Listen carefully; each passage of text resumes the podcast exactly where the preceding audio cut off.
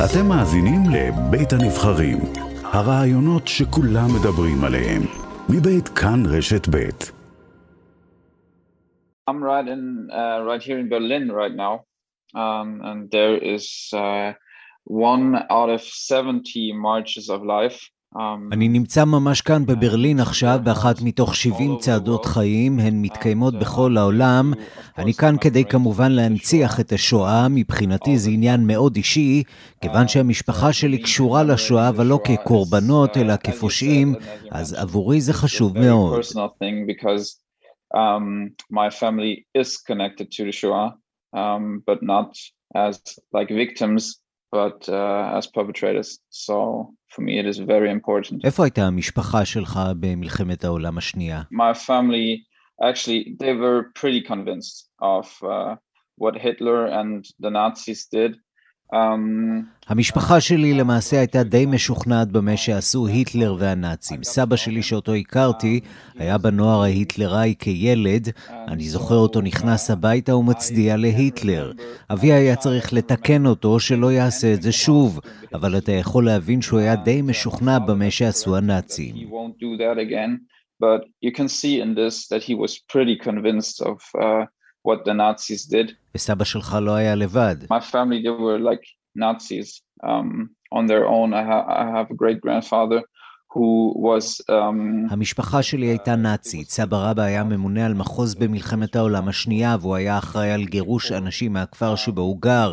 אם היה מישהו שלא התאים לכללי המשטר, אם הוא היה יהודי, הוא היה אחראי על גירושו. אחרי המלחמה הוא אפילו לא נעצר ואפילו שימש ראש עיר. משום כך אני יודע שהם היו די משוכנעים במה שהנאצים עשו, והיו נאצים בעצמם. about this. So this is why I know that they were pretty convinced about uh, what the Nazis did, and they were Nazis themselves. בתחקיר הזה שלך יש מרכיב של אשמה? Uh, I know that it wasn't me. So, um... אני יודע שזה לא הייתי אני, אבל הגילוי שהם עשו מה שהם עשו ממש זעזע אותי. אתה יכול לתאר לעצמך, הם חלק מהמשפחה שלי, הרי הכרתי את סבא שלי. הייתי די צעיר בתקופה שבה הוא הניף את ידו במועל יד. אז לא הבנתי מה הוא באמת עשה שם, אבל כשהבנתי מה הם עשו זה די זעזע אותי. הייתי בישראל כמה פעמים ופגשתי שם ניצולי שואה. בגרמניה כמובן, כל נושא השואה נוכח מאוד בבתי הספר, אבל זה מידע. הוא נשאר ברמה האינטלקטואלית. כשהייתי מול אותם ניצולי שואה ויכולתי לחלוק את הסיפורים המשפחתיים שלי, פתאום כל העניין עבר מהמוח ללב. ההיסטוריה קיבלה פנים. מצד אחד זה שבר לי את הלב, אבל זה גם ריפא את הלב שלי. כי מה שקרה אחר כך היה שכשסיפרתי את הסיפור שלי, הם באו אליי ושאלו אם הם יכולים לשתף את הסיפור שלהם. זה הפך להיות מפגש מאוד מאוד אישי ומאוד עוצמתי ומשנה חיים. Became like or got faces in front of me. And uh, uh, actually in, in in one second it broke my heart but it also healed my heart because what happened afterwards when i was telling my story is that they came to me and asked if they could share their story and uh, so this became like a very very personal and very powerful and life changing encounter. איך המשפחה מתייחסת לעיסוק שלך בשואה?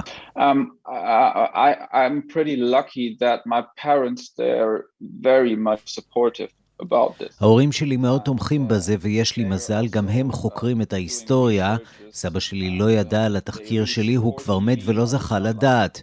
אבל אני די בטוח שאם הוא היה יודע, הוא לא היה אוהב את זה, משום שהוא היה רואה בזה ניסיון להאשים את המשפחה.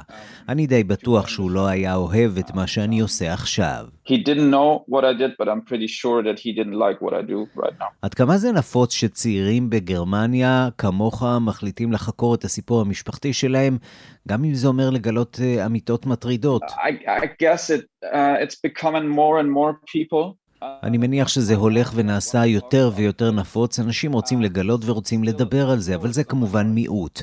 אני מאוד אסיר תודה על זה, כי אני חושב שאחת מהבעיות העיקריות בנושא השואה בגרמניה היא אדישות. אנחנו פשוט אדישים לגבי מה שקרה.